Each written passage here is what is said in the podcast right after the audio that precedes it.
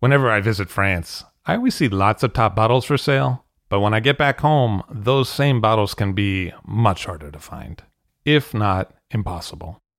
That's why I use idealwine.com. At idealwine.com, I can buy wines directly from France for delivery directly to my home. They have new auctions every week, and the fixed price selection is equally awesome. Clos Rougeard, Chateau Rayas, and Ulysse Collin, as well as many more greats from all over France, are regularly available on the website. Best of all, it is simple and hassle free to buy them. Ideal Wine handles all the customs and logistics hurdles for you and for me. Wines are ordered with a couple of clicks and then they arrive. It is simple. Check out idealwine.com for more information. That's I D E A L W I N E.com to find what you'd like to be drinking.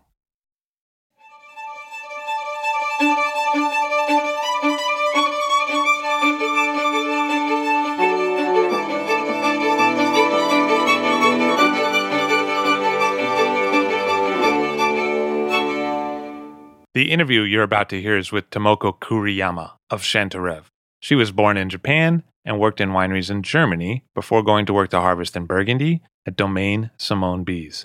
Chisa Bize of Domaine Simon Bize is also Japanese and had been working in a bank in Tokyo where she met Patrick Bize, eventually deciding to join him for harvest and then marrying him. Chisa Bize described Patrick, who passed away in 2013, back in episode 441 of I'll Drink to That. Here's what she had to say. What was it like when you first got there in 97? Patrick called me stagiaire, trainee, stagiaire, because I had I know nothing. Harvest was very warm. The weather was very fine. I arrived 17th September. Harvest has already started. I came to Savigny with very city girls. Uh, clothes that means the vest and the long pantalon and the, and Patrick look at me and you you have to change the clothes. You cannot walk in the vineyard like this. So I changed in the jeans and the t-shirt, but because the weather was very nice, very hot and very nice. And everybody looks happy to picking a grapes and very walking, very hot. But it was the first time for me. I started to, pick the, the grapes, but it's very, very slow. So Patrick, he said, Who is that lady? Fired. so immediately I was fired. and uh, I took only the pictures for everybody. I did like a cameraman, but it's a nice, a nice memory now. Because Patrick had a sense of humor. He was kind of a funny guy. Yes, he said like that, but I'm sure that he think I'm very tired, maybe after the long trip. I'll drink to that, where we get behind the scenes of the beverage business. I'm Levi Dalton. I'm Erin Scala. And here's our show today.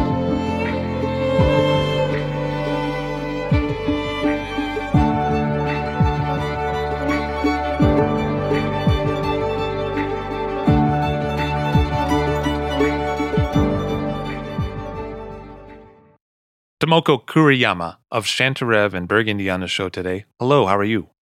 It's nice to see you. So you were actually born in Tokyo, but you ended up going to university in Geisenheim in Germany. When I decided to do well make wine in Germany, yeah, I went to Geisenheim. And you had worked with Paul Fürst? Yes. So I did three years of apprenticeship at Paul. So I was there from 2000 to 2003. And what was he like as a person? Intense. From A to Z, very intense. So, very generous and very thoughtful, but at the same time, he disciplines you through and through. And he made both red and white, right? Mm-hmm. So, one reason why I went to him was exactly because he made great Riesling and very nice Pinot Blanc. And also, he was very known for his Pinot Noir. And since that time already, he wasn't someone he would try to extract. In his case, it would be more pump overs than punching downs. And he would definitely prefer a more elegant and pristine style than a powerful, into your face. Coming out of the 90s, he hadn't gone with the big style of trying to get more tannins and more extraction. He'd gone the other No. way. Yeah, he got in the other way. And so that was appealing to you. that became appealing to me. But at that time, I wasn't a big Pinot connoisseur. So I should say that my palate was shaped into that direction to a wine which is maybe less extracted but has profundity because I was working for him. And he was friends with Helmut Dönnhoff. He was a great friend with Helmut, yeah. So that was my another Riesling hero. Because he's kind of like that for Riesling. It's not a really super muscular style. Absolutely. I didn't really know Helmut until I read the interview that Gerald Asher did. And Helmut, I found it very appealing. He said he is first and foremost a traditionalist, but that doesn't mean that he would follow his father's or his grandfather's teachings blindly. He really meant that he would examine new way of doing things precisely and he will take time to examine it before he would try it. So if he would try out a new thing it would be a gradual process. So i read that interview and then i knew that paul was really close to him so i asked paul to arrange a meeting with him. I went there and it was 2001 he welcomed me and he spent a whole morning with me. Like many Germans, he's a contemplative person and he's not exactly at the first sight extravagant at all, but more he gets a sense that you're truly interested in the material. Then he opens up more and more and he gets excited and he will tell you anything. He will answer every single question that you ask. For example, I asked him how he does the harvest and how he manages it because the harvest, especially Riesling harvest in Germany, is a big logistical challenge. And someone like him, for example, you know, who makes sometimes three or four or five different wines from one vineyard. That means you have to go through one vineyard, one parcel so many times. It's also a challenge because you want to have the best maturity. Sometimes you also want to have a botrytis. You look at the weather and it's a process of patience and judging and how much amount of dry wine or the medium sweet or the sweet wines that you want to make from that parcel that year. So that kind of reactiveness and the contemplation is something that he explained me at that first meeting. And that's what attracted me a lot to Riesling making at that time. And you also worked with Peter Jakob Kühn, right? Yes. He was different from, at the time, any other wine grower that I met. Very different from Helmut Dönnhoff. That Peter would try something new every year. And the reason why I went to Peter was Paul told me to go there and work with him because Paul had drunk uh, one of the skin contact, skin macerated Riesling that Peter made at the time. And he thought that was one of the best thing that he's had, and I should really contact him. And so that's someone who's deeply passionate, like every other uh, wine grower in Germany that I met, passionate about farming. He asks lots of questions to the way he works himself. He is inspired by many different wine growers from Germany, but also from abroad. I think it was at Peter's place that I had my first bottle of Radikon at the time. Very radical at the time. So Peter was someone like that. If Paul, Paul Fürst, and Helmut Dönnhoff are traditionalists, then Peter Kühn is a revolutionary. He already wasn't sulfuring his must. which was not rare, but still, you know, in minority in Germany at the time. And then he also really wanted to reduce his sulfur doses. First and foremost, he was thinking about activating and encouraging all the microorganisms that are from the vineyard and exist in the must. And so that was his thinking, I think, before thinking about how the wine end product would express itself. For him, it was first and foremost to the way to communicate with the microorganisms to make a complex and animated and lively wine. When you were at Geisenheim, what did you study? I specialized in viticulture. So my thesis was about the tannin uh, maturity and the difference in tannic structure of Pinot Noirs of three different terroirs in Rheingau.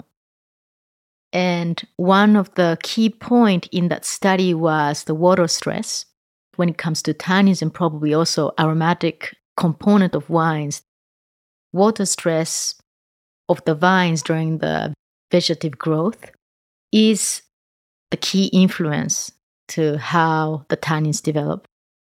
So I measured the water stress of the vines periodically to see how different they are from parcel to parcel or from vineyard to vineyard. That's interesting because a lot of times people say, you know, the thing that's obvious about different soils is that they regulate water differently to vines. Exactly. And then a lot of times what people associate with soil type is not necessarily smells or flavors, but more textural. I agreed with those principles, but nonetheless, I think soil type is still very important and decisive because why we, for example, make such expressively aromatic reds here in Côte d'Or is because of the calcaire, limestone that gives an expressive character to to the Pinot that I think is different from any other soil type that we find in the world. You ended up doing a harvest in 2005 in Burgundy. Yes. I got to know Chisa Bize. I first read the book that she wrote in Japanese, and I was very fascinated by the work that Simon Bize did and the, also the life in general in Burgundy. And so, beginning 2005, I contacted her and I asked her if I could come for a period of debudding for one week because debudding is one of the important operations to regulate yield. And it goes fast usually. In a course of one week, you would get to work in many different vineyards I thought it was a good time to come. And so I came, I stayed for a week. And then I asked her then if I could come back for the harvest. I came back with three other friends from Geisenheim. You know, Chisa was on the show, and, and one of the things that I've noticed about her is that she does encourage a Japanese kind of expatriate community to come visit or do activities, whether they be chefs or people True. involved with the winery. Mm-hmm. So you ended up Be one of them. being one of those people. Yeah. yeah. So you did a harvest in 2005. So 2005 would have been when Patrick was still alive. yes. What was that period like? It was an exciting harvest and you know the grapes were beautiful so there was hardly any sorting needed. And just one thing i regret is that at that time i hardly spoke french. So i'm sure patrick was saying something always very interesting but i could hardly understand any of the things that he was saying except the things that chisa or the guillaume at the time or the other people could translate for me. But even from a person who couldn't speak French and who didn't understand, you could guess that he is a very good observer and he was working with, first of all, the experiences that he's amassed uh, since very young and also intuition.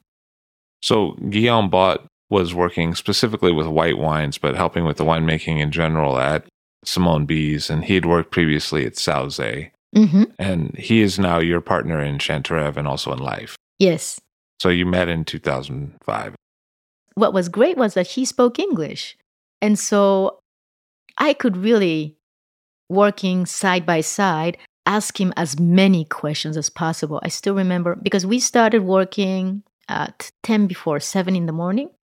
I arrive at the Cuverie and uh, I start asking questions. One morning, he was leaning against a stainless steel tank. I think he was tired and he said, Questions not before nine. I mean, that makes him sound like a, a hard guy, but actually, he's a really nice guy. Like, he's Yeah. pretty open kind of guy, he is. in my experience. least. Yes. Kind of funny almost. Yeah, Which yeah. is probably why you got along with Patrick, because I think Patrick was also kind of funny. Yeah, they were very good pals. Many people said that Patrick, when you asked him technical questions, you wouldn't usually get a straightforward answer uh, because for him, those questions are not not important. Patrick was someone who really worked directly with the grapes and with the intuition, so many things for him were not necessary to be explained logically. Whereas Guillaume, if you would ask him question, you would always get logical answers, very concise. So it was a good learning process. I think that's more your style as well. Really thinking through the questions and the answers about winemaking technique. Yeah. And I think one of the reasons why I decided to go to Geisenheim is to have scientific background, which is important. But at the end of the day, um, I don't rate high what I've learned in Geisenheim. Of course, they're very important, but I value very much how Patrick approaches. In the end, that's how Guillaume and I approach. We don't, for example, try to adjust the way we work or try to find a new way to work by first looking for a scientific answer. Because we, especially during the vinification, we taste every day. I taste every morning, every evening, sometimes even three times, you know, that fermenting mast. And we taste and we decide. And so scientific explanations often come afterwards. It's still important for us, for Guillaume and I, to try to explain how the things turned out that way, because then, you know, we can extrapolate for the future vintages. One of the reasons it would have been advantageous to go to Burgundy is that the German harvest would have been later in the year. Exactly. And so you could do both. yes, And then eventually you decided to move to Burgundy. right. What did you see as the difference between a Burgundy harvest and a German harvest? Maybe the biggest difference is that some parts of Germany always made red wine, but red wine tradition was not cultivated in Germany. And so most of the producers would approach red wine harvest just like they would approach their white wine harvest that they wanted their wines to stay stay on the vine as long as possible. So for them if they could reach 30 point alcohol or the 30.5 or sometimes even 14 for them that meant a great vintage. But i'm talking about 20 years ago right it's changing now definitely so for them, the maturity of the grape was most important. Uh, that is a decisive difference from how Burgundians think. The Burgundians would think that the acidity, the balance, aromatics, and alcohol, they should all be in harmony when they harvest. So they wouldn't they wouldn't linger on with Pinot once they decide this is the time to harvest, they would. And they would rather harvest at the highest aromatic potential, meaning not necessarily always 13%. And that's fine for them because then they already have a phenolic maturity usually, and the aromatic potential is the highest. Uh, you will have a complex wine. If you let the vines stay on the vine for longer than like maybe 13.5 or 14 sometimes, you would lose many things. So I think this thinking, first of all, was the biggest difference, striking difference. And what about the cellar conditions? And is it different vinifying in a cellar in Germany than in Burgundy? Oh, yeah, very much.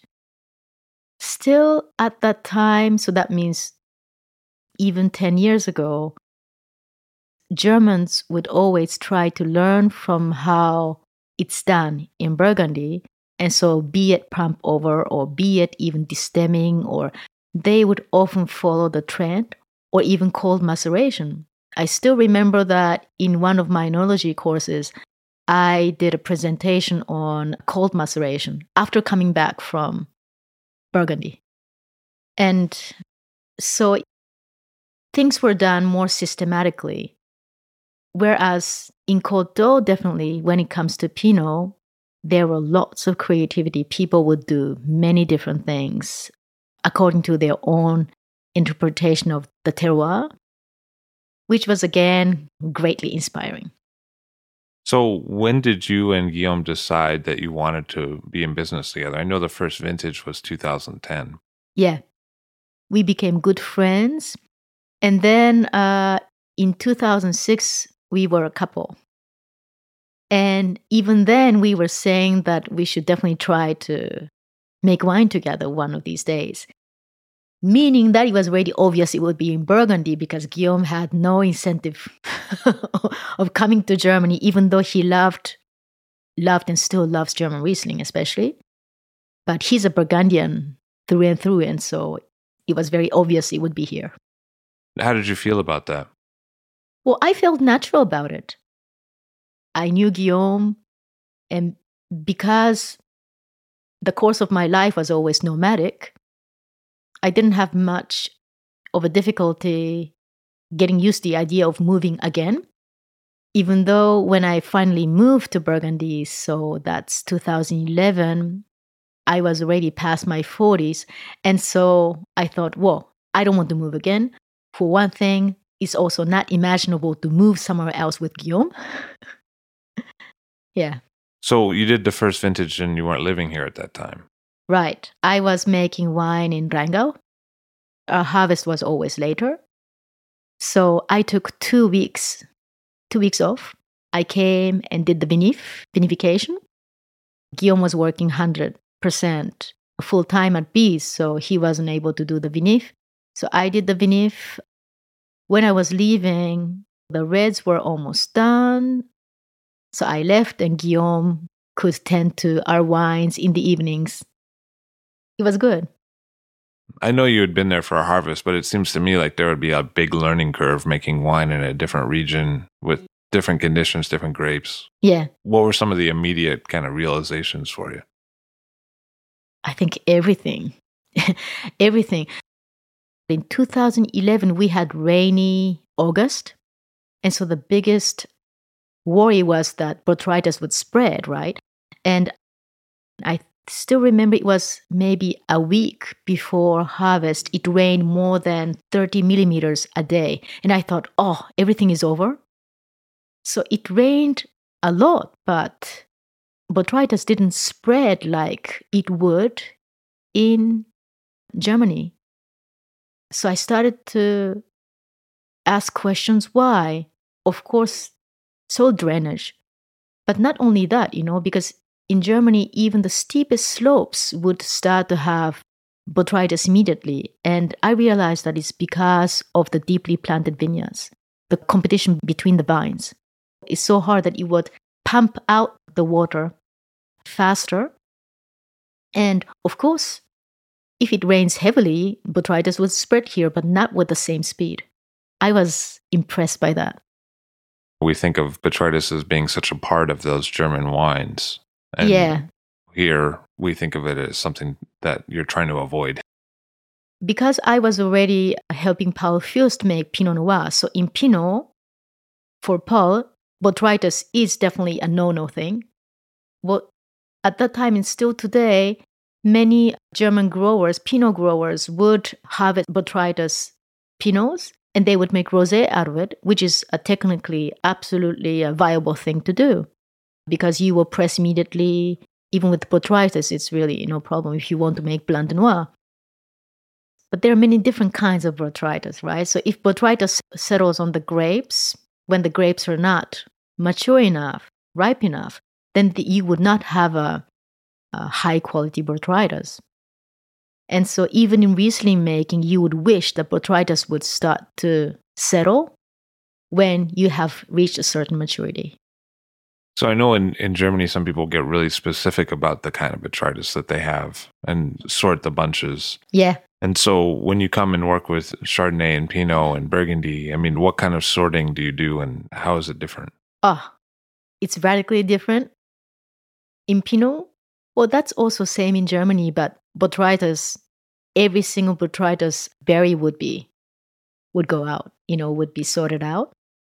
Whereas in Chardonnay, I think depending on the producer, uh, you would tolerate maybe 5% of botrytis. I personally wouldn't prefer botrytis. So before the botrytis spreads, we definitely start to harvest in Chardonnay. That's for sure. So in Burgundy, you see, you harvest in function of botrytis spreading which is basically the same, I think, everywhere you go, except that, you know, it's more binary, you know, zero or one, botrytis or not botrytis, and you will go and you will get everything into your cellar. I'm really happy to work here. It's always a challenge and exciting thing every year. But one thing I miss from Germany is the Riesling harvest because it's logistically lots of fun and I could always get it more or less well. And it really tests the competence of the grower. Here, I imagine one of the difficulties is just trying to work with a lot of different plots yes. in different areas. Right. What did you start to see as you started your small negociant? Because we work with different growers, the thing that I saw first was their approach to maturity.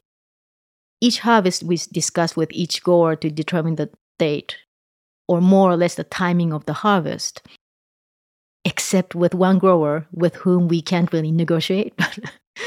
Um, so that difference is still big uh, very much depending on the philosophy. How did you originally end up deciding where you wanted to source grapes from? Mostly you've worked with cote de beaune appellations yes. mostly.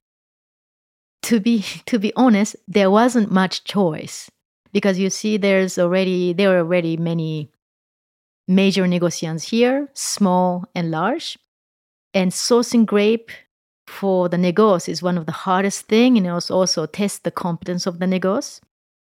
And for us, therefore, the most important thing is to go out there and find an offer and then visit the vineyard. And if we like the way that's being farmed, then we will we will buy the grapes. So what are you looking for specifically? Well, first of all, we prefer chemical herbicide not being used. Chemical fertilizer is a big no-no from my point of view. If you want to have a white wine with life, especially because, you know, it acidifies the soil, it's not only that it's bad for the environment, but it doesn't contribute to the to the life of the white wine at all. It's better to plow and the timing that you plow, how you plow, and uh, also how you work with weeds, which timing and what kind of compost you bring in. Those are very important. If it's organically grown, it's even better. Organically grown grapes, meaning the grapes are 10 to 15% more expensive than the market price, but that's okay. And then just sometimes just simply a feeling that you get going into the parcel, the color of the leaves, uh, how it's being trained. If there's life, if there's energy in the vineyard, then the vineyard is usually well done, right? Of course, technical details but also the vibe that you get from the vineyard. So it's not necessarily aesthetics that all the rows are neatly trimmed and not necessarily. For example, if there are weeds in the rows, also in Germany it's the same thing, but when there are weeds in the vineyard, people immediately say it is c'est sale. That means it's dirty. It's not clean. So it's more of a clinical approach. We's are no nos, and they have to be eliminated, and it has to be aesthetically beautiful, meaning that weedless vineyard. But that is not always very important for us. We source grapes, for example, from Volnay, Saint Romain. It's from a same grower, and he's organically certified. And he doesn't plow his plots very, very often, even though the vineyards are beautiful, but he does have weeds in his vineyard. And that didn't bother us at all because his grapes are small clusters, beautiful berries, a great energy in the vineyard. And I think that translates into wine.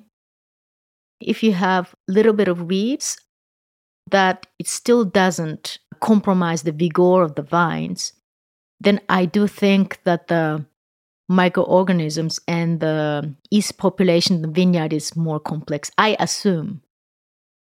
And I don't think organically grown or lutte raisonnée are maybe the biggest question because even organic you would spray, right?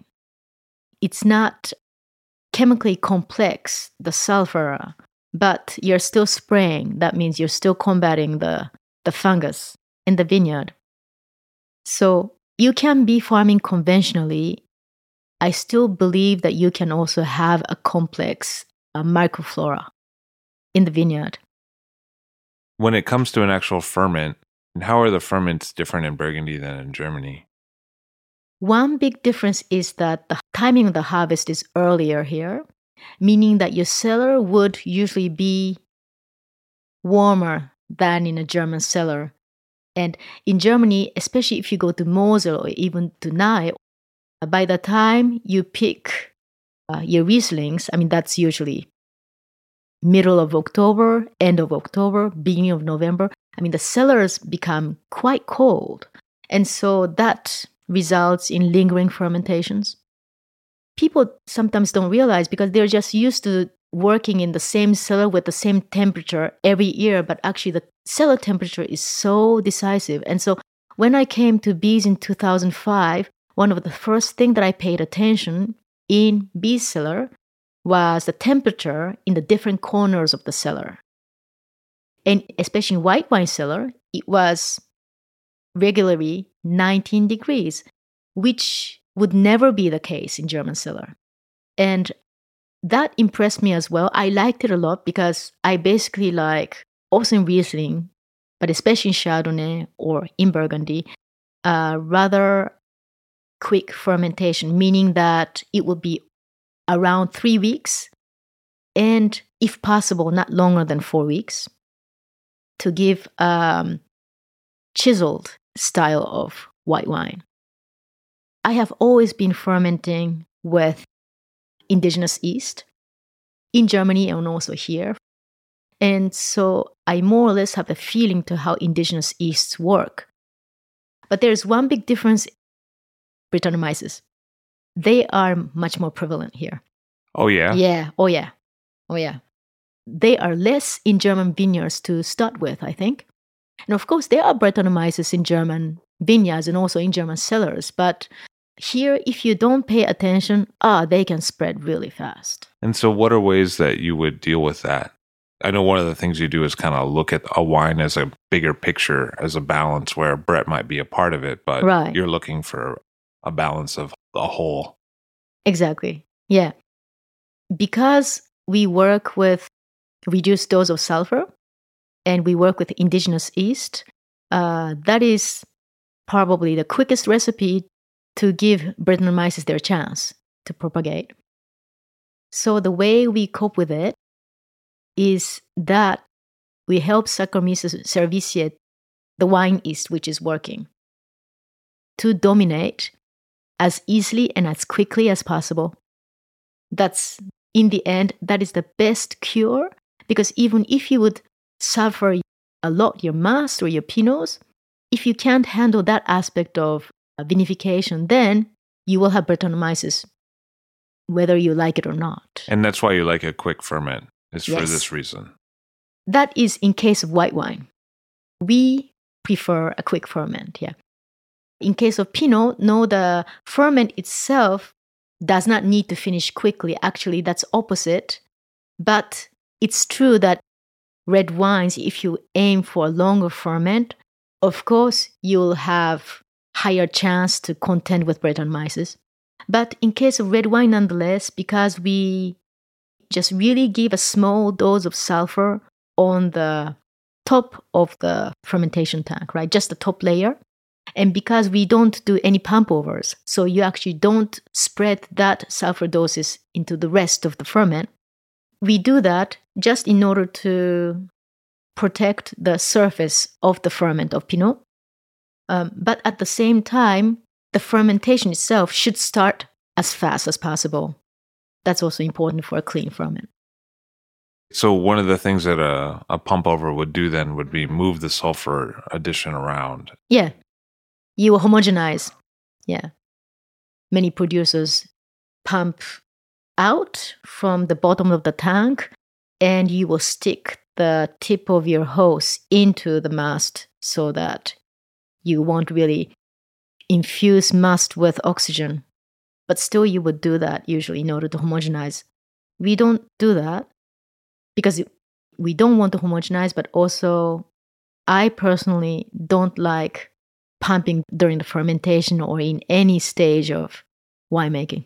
And the reason that you don't like pumping is because it changes the texture of the wine later, or? I think pumping is a mechanical intervention, right? I find it just simply so brutal.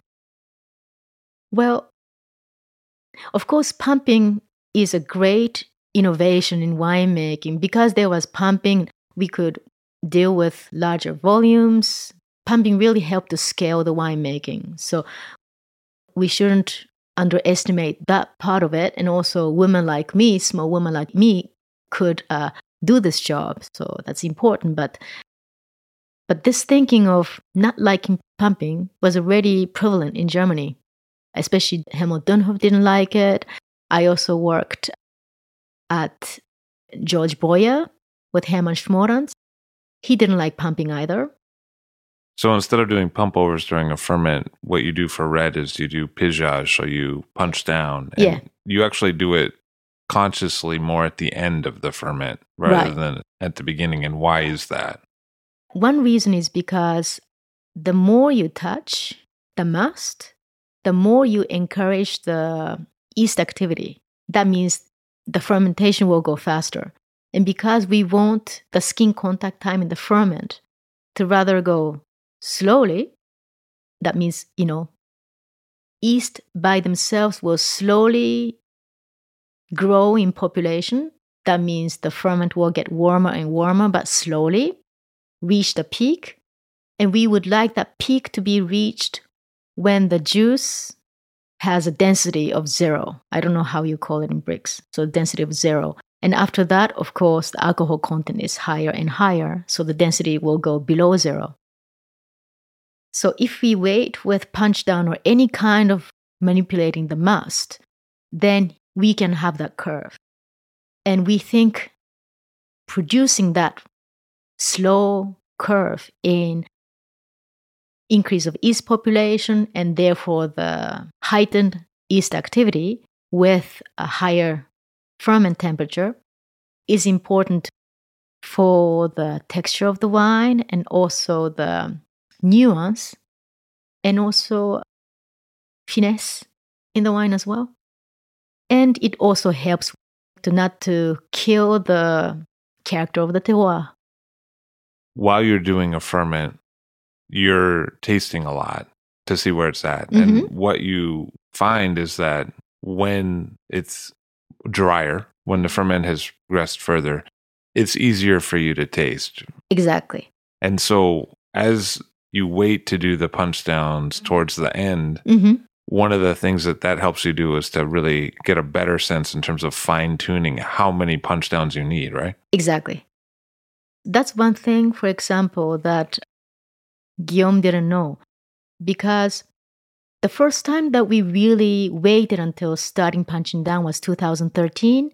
And by the way, 2013 was our last vintage to destem almost everything. And because it was a vintage that had difficulty in Pinot maturity, but the yield was low at the same time. And so we might say that the maturity was not so high like 15, but there was concentration in the vineyard. And that was one of the most beautiful fermentation that we had in ISO because I didn't touch the must at all except every morning getting a couple of maybe 20 or 30 liters from the bottom of the tank and sprinkling on the top of the tank. That's the only manipulation that we did or I did for uh, maybe like two weeks. And it made Guillaume worry because he would come to cellar from time to time and he would see that the juice that we would get out of the tank from below only had a rose color after two weeks. And so he was like, would this be okay? Would this be okay? And as soon as we touched the mast, meaning like a very gentle touchdown with my two feet, but I wouldn't go deeper than knee deep, we immediately had color. And so he was pretty impressed by that. Because at Bize, traditionally, they would punch down from the first day on, which is a tradition, and especially because they work with whole cluster grapes, right? So we, we switched to whole cluster grape in 2014 from almost zero to almost 100, but we didn't change that aspect of winemaking. So that kind of goes back to that idea of infusion in the fermentation. Yeah, so we could say that the first two thirds of the ferment for us is infusion, and then the careful extraction comes in at the very end. Sometimes ferment goes very, very fast once you start the pigeage, and so I would taste three times a day. Because the first pigeage for me is like ankle deep. And even then, you would really stimulate the yeast. You will see it, the temperature goes up a couple of degrees Celsius. It's because you're crushing the grapes, meaning that you're extracting sugar from the whole cluster grapes, which yeasts love, right? So they will immediately become bigger in population. They're stimulated, it will get warmer. So that's also one, one reason why we go very slowly to go gently with extraction, but also not to feed east so fast. And so, what's the difference between what you're doing and, say, a cold soak? What would be the difference there? For us, cold soak is not important. If you cold soak, technically speaking, you're not having fermentation during that time. An extraction while in a completely juice state is very different. You don't extract tannins in cold soak. I think you can heighten a more um, fruit side of the wine if you do cold soak. Some growers don't necessarily agree with that, but I still don't think so. But that is not important for us. For us, the most important thing is to work well with indigenous yeast. And so that's why we want them to start working from, if they want to, first day on. And they do, if we don't sulfur much and if it's only the cap, and we don't homogenize the juice. By doing it towards the end, you're doing less punch downs than you used to. That depends on the vintage though. Because, you know, vintage like 15 or 16 extracted, I mean, you could extract by just having a prolonged period of skin contact or the ferment. I mean, the color came out immediately, the tannins were there, you know, there was concentration. I mean, 16 in that sense was also even easier to extract. And so it was harder to pinpoint the timing of stop the skin contact period and then press because we don't also want to over extract. Uh, whereas vintage like 2017, we did need to intervene, otherwise, you wouldn't extract much. But then again, it was okay for us with lighter color because the depth of the wine was there. And so I think 17 for us definitely have less color than 15 or especially 16. Uh, depending on the appellation, we did do more pigeage, like Nuits Saint Georges Premier Cru Damodes. Mm, but that's the fun part of it. Our thinking itself hasn't radically changed, but of course, approach needs to get adjusted. according to the vintage. It's a, a point that we're going over so much because it's kind of a key point in looking at the Burgundy red wine landscape today, in that some of the producers that we're thinking about who are doing more elegant red wines are moving towards more like these kind of moves. So doing less punch downs and doing them towards the end of the ferment. Definitely. That's a difference from, say, the period when cold soaks were really popular, like the Guillet, Guillet time. hmm Because the difference is with this kind of infusion versus extraction, the wines are, I mean, at least to me, and I think to you too, less fruity than the cold soak version. Yeah. So this is kind of what we see as moving into the landscape when we talk about elegant red burgundies that are maybe more approachable in youth in the Mhm. bottle that don't take 10 or 15 years to drink because you're not waiting for the tannins to come around. Exactly. Yeah, I think so. Um, what has changed, of course, the grapes have changed, the vineyard have been in transition, and also the grower's palate change as well. So that is definitely true.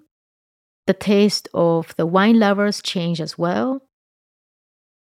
But still, when I went to meet Thierry Brouin of Lambrays, Domaine des Lambrays, what he told me was very interesting. That was two years ago. I went to interview him for a one Japanese wine magazine. And he was saying that, you see, when he started in the 70s, at that time, you would really need to be careful about the amount of VA in your wine. Because at that time, the Pinots wouldn't have the density as a wine of what we have today. And then you have even a slightly elevated VA, and that would immediately break the balance of the wine. And so he was saying that we talk a lot about sulfur these days, but we just we have to put things into context, and he is right because what's always very difficult is that each variable we have should be discussed in a context. And to discuss them in relation to other variables i think we even growers sometimes forget about that but i think we have to remind ourselves uh, as much chance as we have we try to drink old burgundies so we stand on the shoulders of the giants so historical context is important and that's the fun part of working here So how do you see that shift in technique in the historical context? That mm. situation with the fermenting and the pigeage, how do you see that in a bigger context? because of the climate change.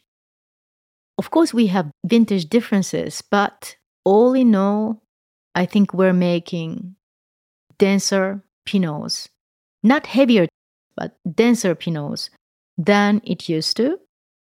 Uh, we have higher percentage of mature vintages in relation to less mature vintages. And so that's one reason why we can go more gentle with the extraction instead of using direct intervention like pigeage or even a pump over you would try to prolong the period of maceration. I mean cold soak also has to do with that more or less. That is a big difference. And also the second difference is that the grower's children are born in a very lucky times right? I mean, they can go to school, they're often very well educated, they also go abroad, so they have broad point of view and experience when they come home and start working side by side with their parents.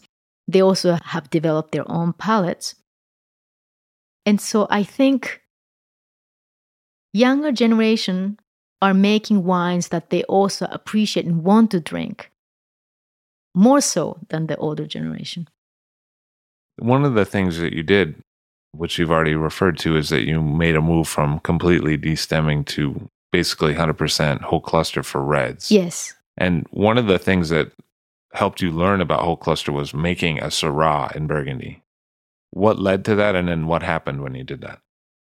Well, first we came to that because as someone in Burgundy who owns a small plot in Ventoux.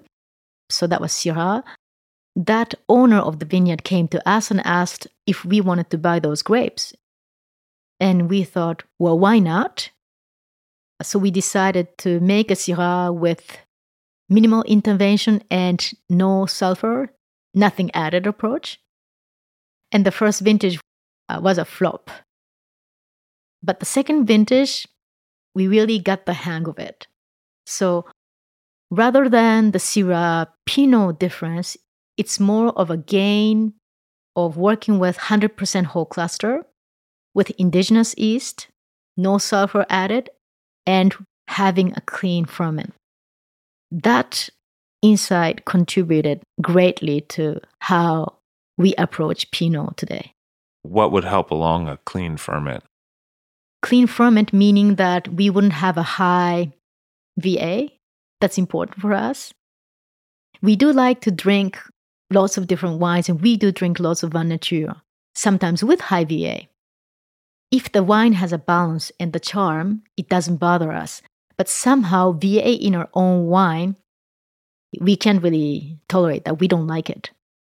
And so, the most important thing is that we make pied cuve. So, what is a pied cuve in English? Um, it's when you have a small amount of wine that you start the fermentation with, exactly. and then you add that to the larger batch to get the larger batch going. Exactly. And sometimes you might use pressure or heat to get that pied de cuve going. Pied cuve going. Yeah, exactly. That's what we do. I make pied cuve because the Syrah, it gets going quite fast. After two days, I have a pretty good pied cuve with a very good ferment, and that's what we add to the tank. Something you discovered when you were using more whole cluster is that if you add in sulfur, then you can kind of lock in some green flavors with whole cluster. And exactly. So you have to be really careful about that. Yeah. It was a discovery helped by a friend. It was an advice from a friend, very talented vigneron called Nicolas Faure. He has a small domain on his own in Meuilley. And Nico has large experience with whole cluster grapes, and he always ferments 100% whole cluster drinking his wine, especially his 2013 Nuits Saint-Georges Herbu, was the turning point for me saying, Guillaume, that okay, let's go whole cluster. I think he's really talented in taking advantage of the positive side of whole cluster and eliminating or almost completely eliminating the negative side. His wines, for me personally, have a whole cluster character in that it's floral, and almost never has green stemminess in his wines. One advice he gave us was be careful with sulfur dose because with sulfur you will extract the green tannins from the stems. So that's when I said, "Aha, uh-huh, okay, we should try it."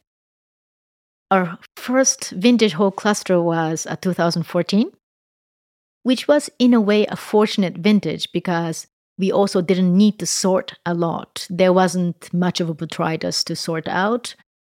Nonetheless, it was a vintage that went up relatively high in VA. So that was a challenge.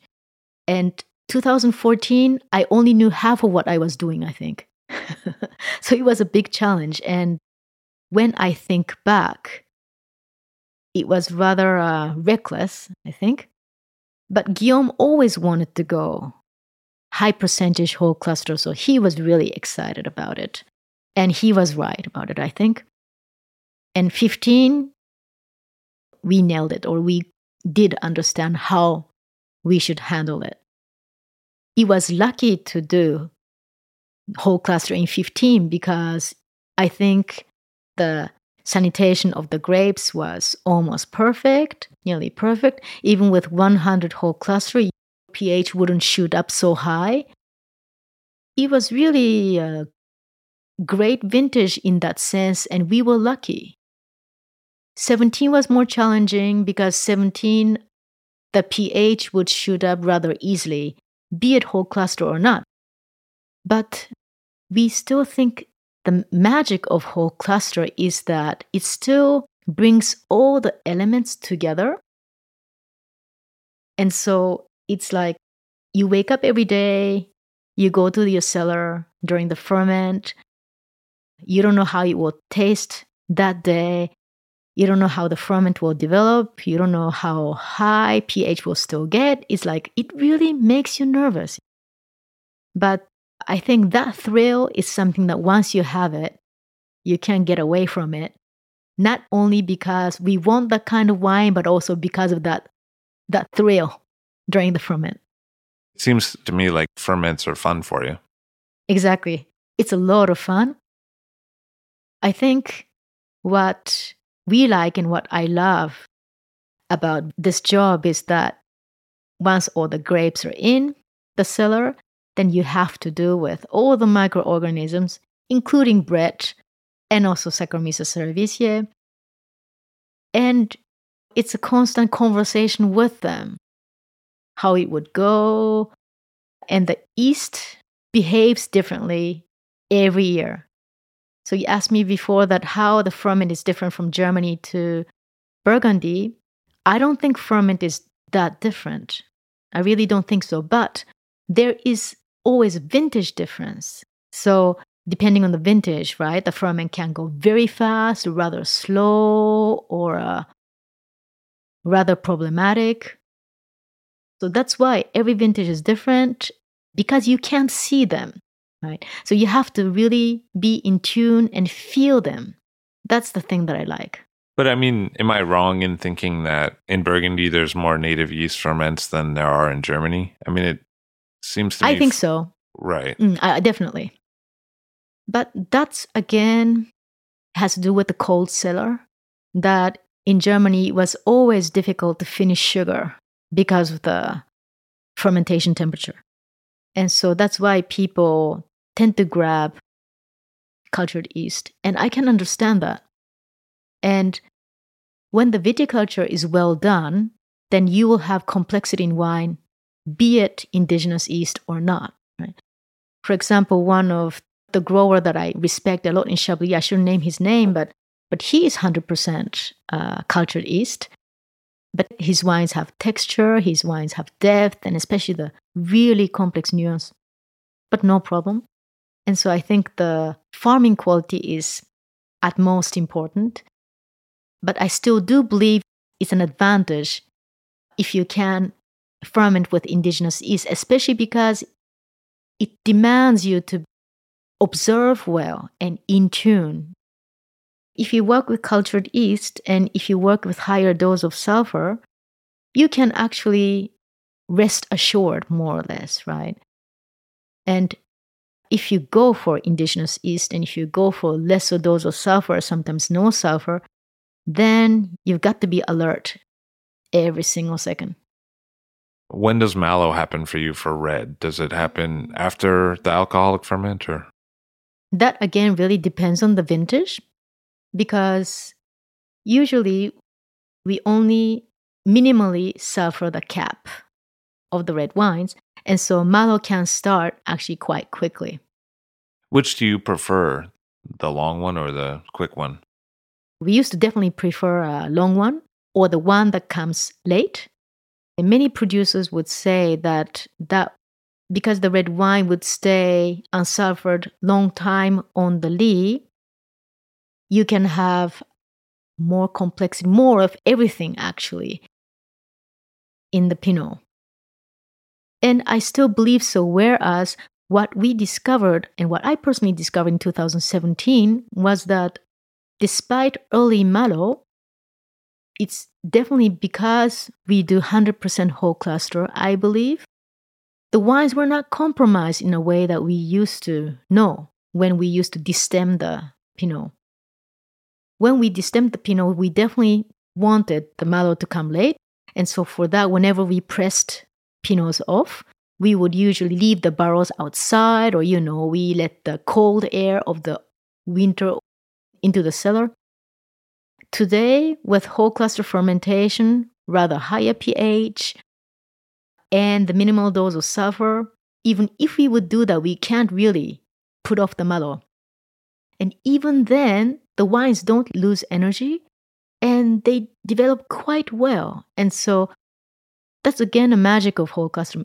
When I say magic, it, it sounds tacky, but I still find it magical because the development in the barrel goes into unforeseeable direction. It's it's really it's really fun. The thing that you know that maybe some listeners don't know is that when you use whole cluster, because of the potassium in the stems, the pH changes in the actual must. Right. And so when that pH changes, which usually means it actually brings down the acidity, Exactly. it actually makes it easier to go through malo. Right. And so then what's your approach to lees? In barrel, what do you do? hmm Well, in case of red wine, because we ferment whole clusters, so when we press, we actually can have very pretty lees because you press the whole cluster. The stems work like a filter. So the juice comes out usually rather clean. And also the lees are also pretty. It's a very fine textured lees. And so those lees usually we put it back into the barrel when we barrel down the pinots. So that's the case with red. When it has to do with white wine, then we usually conserve the lees almost till the end. That means until three weeks before the bottling, they are sur lie. So be it in the barrel or after we take them out of the barrel, we take the white wines out of the barrel. So it's not exactly racking because it's more like an assemblage. You put all the barrels together with their lees. We basically don't rack the whites until the bottling. We just leave it there, which is what most of the growers do. And then we don't do any batonnage, usually, unless it is called for, meaning when we periodically taste the white wines and then we sense that certain cuvées are oxidizing faster, we sometimes do batonnage. And so the summer after the harvest, we usually take the white wines out of their barrels and put them together in a stainless steel tank together with their lees. And that is the only time that we stir the lees. So, you know, before racking out, and we usually rack with gravity, I do the big batonnage so that the lees will be in suspension. And then they come into the stainless steel tank. That's the moment that we add sulfur to the white wines for the first time. While they are in the barrels, even if malo would be finished, we wouldn't sulfur them. It's really at that assemblage that we add a first dose of sulfur to the white wines. And then the interesting thing is, it's not simply because the wines had been sulfured for the first time, but also because the lees are in suspension and they come into a stainless steel tank that does not breathe, that blocks the oxygen completely from outside. The wines go into a reductive phase. And that reductive phase, we think, is very important for the later development of the wines after the bottling. And how do you think that that plays out? How does reduction in the winery affect later the wine in the bottle? I think the wine basically stays fresh for a longer time. The longer we let the white wines sur lie, the more that force of reduction stays in the wine and stabilizes the wine actually. I think lees are a stabilizing factor. That's important. That means, of course, we sulfur them. We don't believe that the white wines are good completely without sulfur. But we also want to have the help of the lees to give them life, to have interesting development.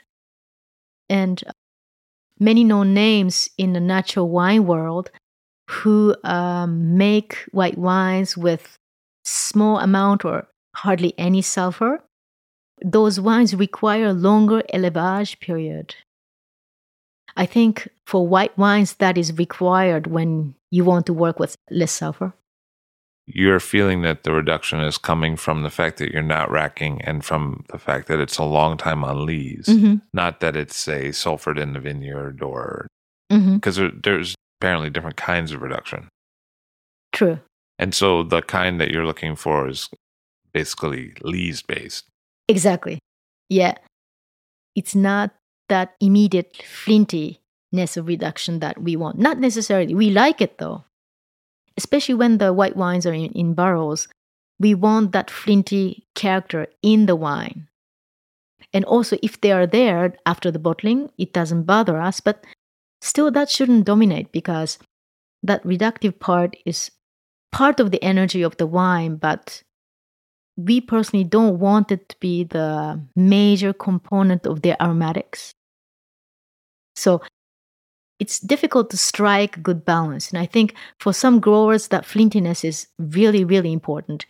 And they farm very well. So despite all his or her whites are flinty, but you definitely have the clear delineation of each terroir. But we personally it's it's wanted that flintiness, but not too much. How do you see the topic of reduction here with white wine in Burgundy versus in Germany? Ah, maybe in the end, it's not very fair to compare, and it's also almost impossible to compare. It's different from grape variety, it's different from the climate. I think climate plays a big, big role uh, also sulfur doses, of course. So when all these variables are different, it's very difficult to compare. Because even someone who would work with very low dose in dry Rieslings, they would still be always higher than here. In dry German Rieslings of today, you usually don't want malo to happen, and there's always some residual sugar, right? And so that means that you are required to work with higher dose of sulfur because otherwise you will have second fermentation in the bottle. So it's unavoidable to work with sulfur. I think some growers like Peter Kühn today, if malo happens in their Rieslings, it doesn't bother them. But that's someone who's been working that way already since many, many years. And so they can deal with malo happening in their dry Rieslings that does not affect the aromatic strength of the Riesling. But with those growers who definitely don't want to have the aromatic change in the Riesling that comes from malo, then their wines definitely do change in a negative direction, I find, because it's not wanted from the producer. I think that's also important, you know, the intent of the grower. So that is a big, big technical difference, right? Because in dry German Rieslings, no malo and residual sugar, you have to bottle number one with higher dose of sulfur and then sterile filtration, which we don't do here in Burgundy. We don't need it. The white wines are already biologically stable when the malo is done and when there's no more sugar. So if you want to avoid filtration completely, you can. I mean, here in Burgundy, you filter. If you do, only for the aesthetic reason, right? That you want that brilliance in in Chardonnay. But then if you want slight cloudiness, that's also okay. And I find that a big advantage because with all due respect to Riesling, I personally, if I could avoid filtration, I definitely would avoid filtration. But then again, that means if you drink great German Rieslings of today, it's amazing that they can make such wonderful wines despite filtration. So you imagine how robust and strong the wines are to stand against sterile filtration. What do you think about malo with Riesling? If it is wanted from the grower, then I don't think it's negative to the wine at all. It's just simply this leitmotif from the 80s and the 90s after the sterile filtration was discovered and was implemented that you could make Riesling finally in a very modern style, that means without malo. You need a high technical and oenological understanding to make that kind of Riesling. It's not tradition, right? So I'm sure you you know the Rieslings of Gernot Kollmann from Immich Batterieberg. Many of his wines do go through Malo. It's definitely part of the character of the wine. And so I think once wanted, the Malo can be interesting in wine. But if you want that extremely fruit forward, clean, linear Riesling style, then maybe you don't want to have Malo. And that's one choice. I definitely respect that. But today, I'm sure I'm also a product of the environment. So longer I live outside Germany, the more I'm attracted to the kind of wines, for example, like Gernot makes, even though I still love Dönnhoff and Fürst, definitely. I think you're a little unusual in that you have been in some different worlds and some different contexts for wine that are not so similar. Mm-hmm. When it comes to moving contexts like that, moving appellations and moving really old world cultures, mm-hmm. how has that felt for you? Well, it was mostly exciting, exactly because, you know, they're so different. But then at the same time, when I was working for Paul Fürst, Paul was very energetic and curious wine grower. So he had 13 different varietals when I was working for him. And he still does make Pinot Blanc and Pinot Blanc made in Burgundian style. So it was fermented in pièces, in small barrels, sur lie, with occasional batonnage. And that approach, I mean, Paul was always absolutely up to date when it comes to what's going on in Burgundy. Quite up to date, amazingly the way he was making his Pinot Blanc at that time, it's already 18 years ago, was also like more or less the Burgundy of today. So I was accustomed to that. But nonetheless, it's true that the context is different. Grapes are different, especially harvest, and the way harvest proceeds is extremely different. Especially when it's Riesling, once you start harvesting them, you can actually pick them anytime, right? I mean, you can pick them while they're dry, or you can pick them when they start to have botrytis, or so it's enriching and fun. What about logistically in terms of trying to get a, a harvest done or trying to get grape contracts? What's the situation in Burgundy compared uh, to Germany? Well, well, doing negos in Burgundy is, I think, it used to be, and today even more. Logistically, it's a big, big challenge because already, if you want to source high quality grapes, then you have to have lived here. Of course, you can work with brokers who are still today very important and do very important work. But nonetheless, at the end of the day, it's a trust relationship between you and the grower because we need to always discuss and adjust so many different things. And so that's one thing which is challenging. If you have good understanding with the grower, it's wonderful.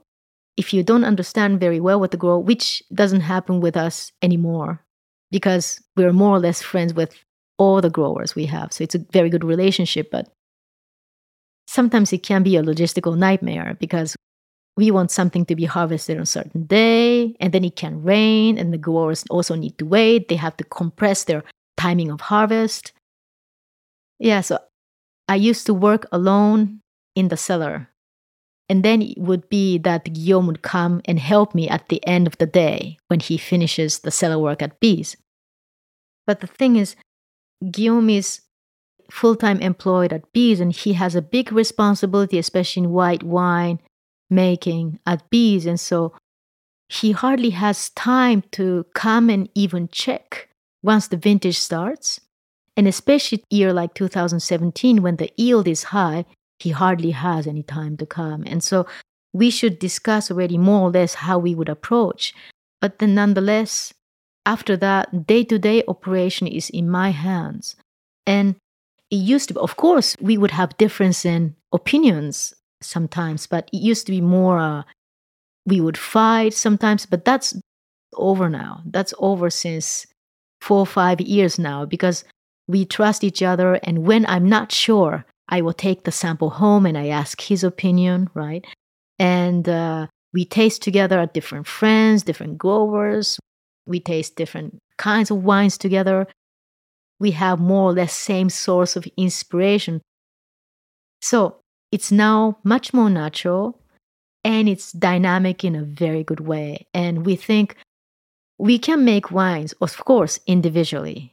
No problem with that. But I think the fact that we work together, that's what makes our wine our wine.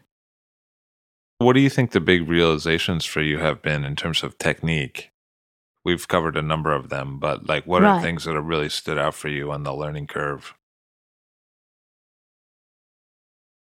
I think the mentality. That's my interpretation, so it could be completely wrong, but I think Germans are, first of all, a people, they're hard on themselves, and maybe comes from the fact that they lost the war, their legacy with Nazi. Um, I'm sure they had always been anal in everything that they do, but they have a certain leitmotif of how wine should be, I think more so than here. So, how wine should be, how Riesling should be, how the grapes should look like, how the vineyard should look like. And coming here, not only to Burgundy, but to France, I feel more or less more liberated. That German rigor has taught me so many things, and I actually don't regret it. I'm glad it's happened this way than the other way around. That I was first in Germany for a long time, worked there 15 years before coming here.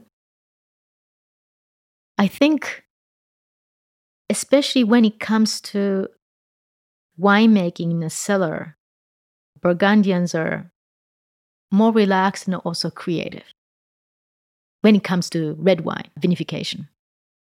But then again, when it comes to grape growing, I like the degree of engagement that German growers in general have in the vineyard. I mean, here in Burgundy, of course, we also have many, many great growers with individual creative approach. And I'm absolutely inspired by that. But sometimes, maybe because these vineyards have been cultivated and tested and, and developed for so many numbers of years. Um, you can do okay work in the vineyard and still make pretty wines. It happens.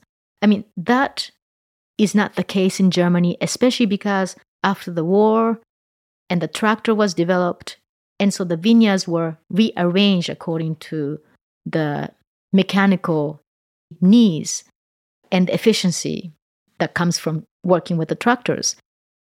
Because of that, the viticulture, the base of viticulture has greatly changed. You have to be an excellent farmer to make excellent wine. That's for sure.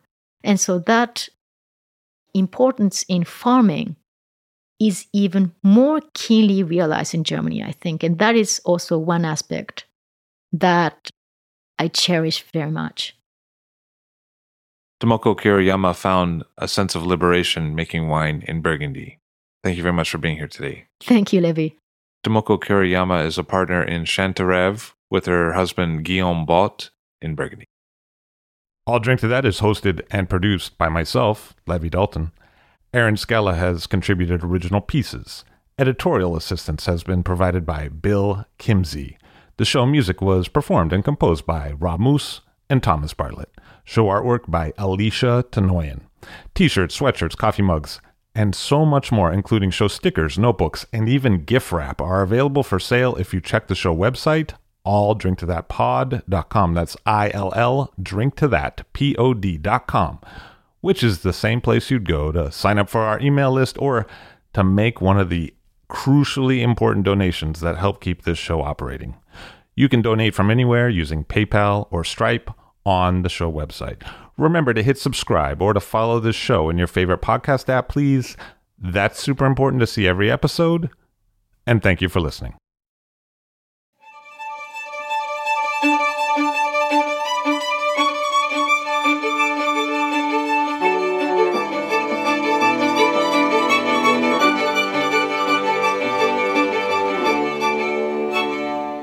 This episode came together with a lot of help from the Wasserman family, who have helped countless writers and journalists learn more about Burgundy over the years.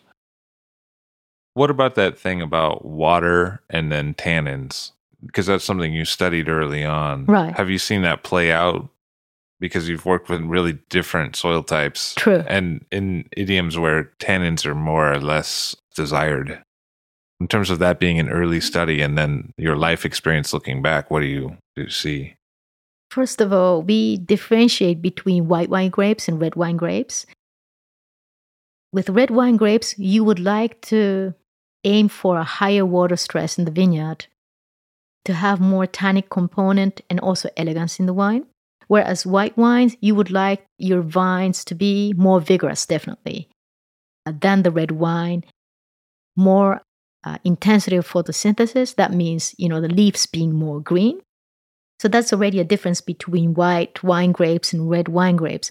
After that, when it comes to reds, Pinot Noirs, here in Côte d'Or, it is difficult because I, number one, I don't have the tool to measure the water stress in each parcel. But then again, also the terroir here is so complex, especially because there are faults in the soil. And I think that plays out a big role. Also, how thin or how thick the topsoil is, and so on. So that's that's very difficult. Of course, the larger the topsoil, the wine can be. Definitely more fruit forward. That's something, for example, that we realize when we make Volnay Village, because we used to make Volnay Village as an assemblage of two different vineyards. One is Les Lurets, and the same grower also has Poiseau, and Poiseau has a thicker topsoil. Definitely has a more fruit driven, cheerful character. It's a more robust wine, whereas Luret with a thinner topsoil and it's on the slope. So, has more water stress, makes pristine wines with finesse and minerality. So that's a good example. But then after that, if you want to compare Nuits Saint Georges, Premier Cru, Les Damodes, and for example, Volnay or Pommard, it's nearly impossible because it's not the limestone from same age. And I think that especially plays out a key role in aromatics and how the tannins behave in Pinot. So not only water stress, I'm convinced of that after coming here.